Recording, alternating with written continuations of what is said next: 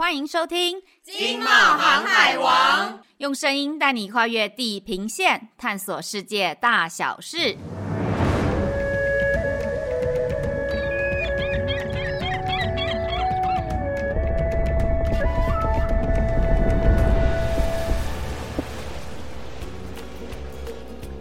Hello，大家好，我是冒险山竹啦，我是 E。哎 E，，说说看啊，你小时候的梦想职业是什么东西啊？就是小的时候长大想做啥呢？哎，这个嘛，如果我说了，你你会不会笑我？不会啦，我们都合作这么久了，对不对？保证不会笑你。说吧。好，好啦，其实坦白说，我小时候有想象过可以当医生呢。不过你知道，随着开始。进学校读书之后，就发现说这件事情，嗯，应该是不可能达到。对我来说，哦，当医生没什么好笑的啊，就很正当的职业啊。嗯，所以你是什么？发现没有机会当医生，改行当记者哦。那个，这也不能这样说啦，没有那么，你知道，没有那么直接，就说，哎，既然当不了医生，我就立志当记者吧，也不是啦。所以就不知不觉就走到现在这样了。哎，不过我们为什么会聊这个啊？哦，我知道，你家小朋友一定是在写长大以后我要做的事，对不对？哎，这个不是不是，我们今天聊这个啊，有一个就是要来聊这个梦想职业这件事。我们聊这个主题的原因是因为啊，这个有一个职业，你跟我小时候一定都没有想过，而且这个职业啊，就是来自我们今天那个紧紧扣着今天要聊的产业主题。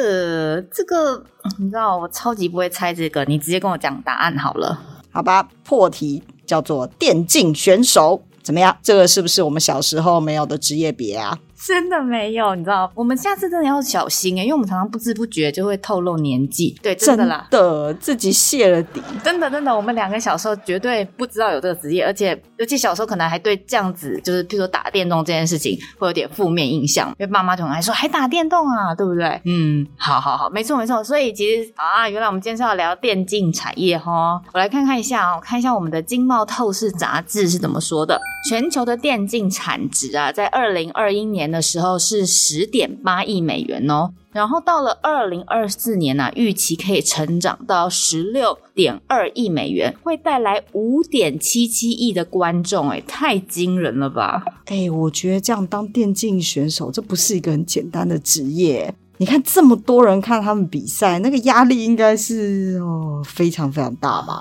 真的，不过我其实也蛮好奇哦，就是这种电竞选手，不晓得是怎么样培养的耶？因为我只看过一个新闻哦，我现在想起来，就是说北美有一个老牌的这种电竞战队叫 TSM，在二零二零年的时候签下我们台湾的选手哦，他的代号，我想他的代号应该叫做 Sword Art 胡硕杰，他的中文名字。那我印象中那时候的合约啊是两年六百万美元呢，这个很惊人的价格哎，两年六百万，想想看这是几桶金啊！哇，两年六百万真的不容易。可是电竞选手真的不是一般人以为打打电动就可以成为电竞选手耶。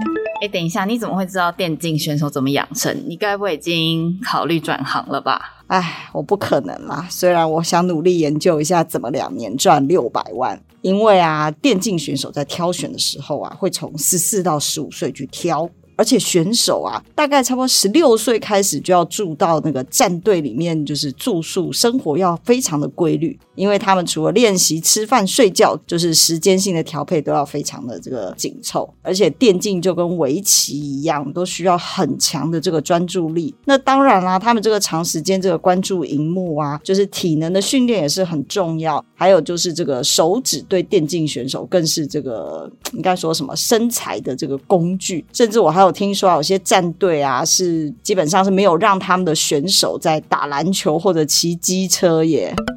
哇哦，好难想象哦。诶，不过凭良心说。我也是可以理解啦，就是你不管做什么事情啊，就是尤其是这种竞争型、这种比赛型的事情，真的是非常需要纪律，还有不断的就是鞭策啊，训练自己。其实啊，呃，选手很辛苦，但是你经营啊、培训一个战队啊，也是非常不容易。不过我们现在啊，台湾就报道来说，已经有上百间的高中啊、大专是有电竞的相关科系。譬如说啊，城市科大啊，终于在二零一九年啊，正式成立这个电竞专班。那它的培育的人才啊，就像我们刚刚提到的这些战队的选手，还有一个啊是后勤团队。我觉得后勤团队真的是很重要诶，因为选手就是在舞台上发光发热，但是怎么样办好一场比赛？我觉得这也是也需要很大的团队跟人才来支持。那像我们刚刚提到的这个城市科大，就是有专门的课程在培养学生哦。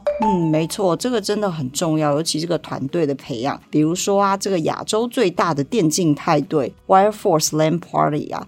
这个幕后的推手就是台湾最大的电竞跟游戏整合行销公司就四电竞，哦，这名字真的不是我念不标准哦，就是哦，哦，它不是是，好叫做 Four Games 啦，哦，跟大家是拉这么久，Four Games 啊，就是他从这个二零一四年开始开办这个 Land Party 之后啊，刚开始只有一百个人参加，可是到二零一九年就变成一千两百个人，来自这个东亚、东南亚等地，这个参观。的人流就已经超过二十万咯。未来他们还希望这个 Wire Force Land Party 的参与人数啊，可以打破这个金氏世界纪录。哎，哦，希望我们有机会可以去参加看看哈，见见世面。哎，Sandra，你有去过类似的活动吗？没有啊，我就觉得这种场面应该是盛况空前哦。你想想看，二十万人在看这种电竞比赛，然后那些选手是真的是被人簇拥着。哎，嗯，我希望我有机会也可以看，但是前提是我要看得懂。因为我觉得我没什么概念。我们刚刚提到这个就是 Four Games，他们除了有办这个活动之外哦，其实他们也有其他的业务项目，譬如说他们会收集这个相关的数据哦，利用大数据来了解这个电竞产业的趋势。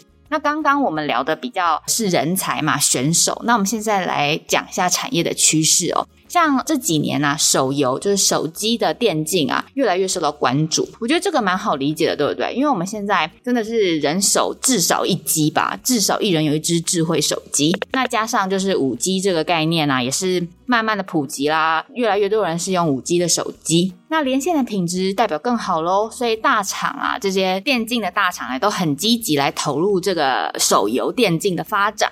所以，譬如说，我举一些知名的电竞手游哦，《传说对决：绝地求生 M》，这个我是都没有玩过啦，不过。据我们了解是非常红的哦。不过我刚刚讲的这些电竞手游呢，在就是整个产业的，就是进展上啊，都被归类在电竞二点零。现在已经出现电竞三点零了呢。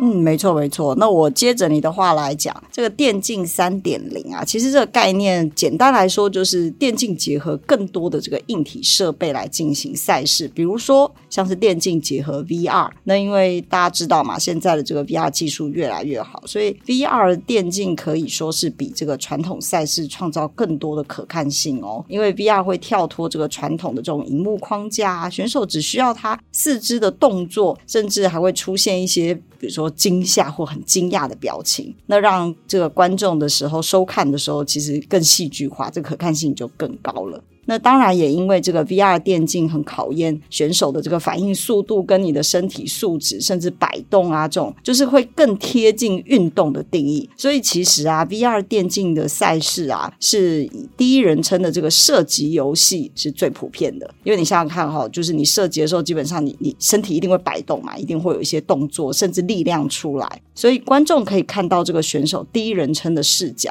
而且射击游戏啊，这个支援多人来对战哦。嗯，有有有，因为我印象中我们经贸透视的采访团队啊，就是有记者有到这个电竞酒吧去实地采访。我有看到他拍的一些画面哦，就是真的有人戴着这个 VR 的呃眼镜啊，在玩游戏，就感觉蛮酷的。所以有机会，也许大家是可以体验看看。实际上我不知道怎么样了，因为都没玩过。那这个 VR 电竞啊，感觉很有未来。不过其实目前还是有一点小小的阻力。譬如说最，最大家最可以理解，这个就是这个 VR 装置哦，还没有普及，所以现在的装置都是要外接 PC 啊或游戏主机。那加上因为没有普及，所以它的价格啊。相对也是比较高昂的。那穿戴上呢，可能也不够方便。那因为硬体普及程度啊都还没有上来，所以游戏本身内容上也没有跟上来啦。所以 VR 目前虽然有相关的 VR 游戏哦，但是那个整体的成本呢、啊，还是比我们传统的这些手游啊，甚至是这个桌机的电竞啊，都还要贵。嗯，不过啊，这个说到这个 VR，好像啊，我们就不得不提一下这个最近很夯的这个元宇宙主题哈。嗯，就是电竞啊，结合元宇宙感觉，这个就是产业的未来是。可以期待的部分，比如说有两种这种发展模式，我们可以预期。第一个就是说，这个 VR 设备啊，将成为这个新的电竞观赛的载体。也就是说，民众带上这个 VR 装置，他就可以来观看这个特定的一些竞赛的赛事，那会就会非常有临场感。那第二个啊，就是这个电竞的这个战队啊，它将会结合更多的这个区块链，比如说让他们的这个收入变得很多元。以前这个战队的收入啊，可能多数都是传统上都是仰赖这个赞助嘛，比如说有企业赞助啊、下广告啊、投注或者是买选手这样子。那未来啊，这个区块链的技术啊，就有机会巩固这个粉丝的粘着度。比如说，直接将这个粉丝币 （fan token） 啊变现，粉丝甚至可以参与这个旗帜性的一些投票啊，或者是他可以获得点数，甚至可以兑换这个独家的一些周边商品，然后跟选手见面啊，这种好康这样子。嗯，像我们刚刚分享，就是那个电竞加 VR 啊，甚至电竞啊 VR 元宇宙，就是电竞加上某一个东西这样子的商业模式啊，未来是会越来越多元，越来越值得被期待的。譬如说现在就是有电竞加酒吧啊，对不对？那回到就是除了产业的这个趋势，我们也会想要讲一下，就是台湾我们自己有什么样的优势呢？那首先，我觉得大家一定可以猜到，就是说我们的硬体超强。譬如说华硕的电竞笔电啊，在二零二一年是达到三十 percent 的市占率哦。如果我们再加上维新啊、宏基，就超过了一半。那另外一个就是台湾选手的实力啦，我们刚刚已经有提到这个呃两年六百万美元的这个惊人合约哦。再来是我们有转播人才，因为我们已经有一些学校啊在养成这些人才，也有一些相关的公司在做啊，所以这些啊相信都有机会帮助我们台湾啊在电竞产业持续发光发热哦。真的，所以下次啊，就是我看到这个小鬼们说要打电动的时候，我觉得我可能就不太敢这个骂人了，就是，好像这个就是培养他们从小这个。竞争的优势，所以呢，如果他说妈妈，我以后想要当电竞选手，你也不会就是说什么你在胡说八道什么，不会嘛，对，不对？以后这个六百万就靠下一代了哈。对，所以这个听众朋友啊，如果对我们这次的这个电竞主题啊，因为毕竟这个我跟易都还没有实际去踩线电竞酒吧。那我也觉得，就是说，将来大家有机会的话，可以真的实际上去穿戴一下那个装置去体验哈。那甚至有更多的一些详细的一些案例啊，还有一些经验的分享，大家可以参考我们经贸透视五百八十九期《全球风电竞玩出产业新火花》。那也别忘了要帮我们锁定我们的经贸航海王哦。那今天因为时间的关系，我们就先讲到这边喽，拜拜，拜拜。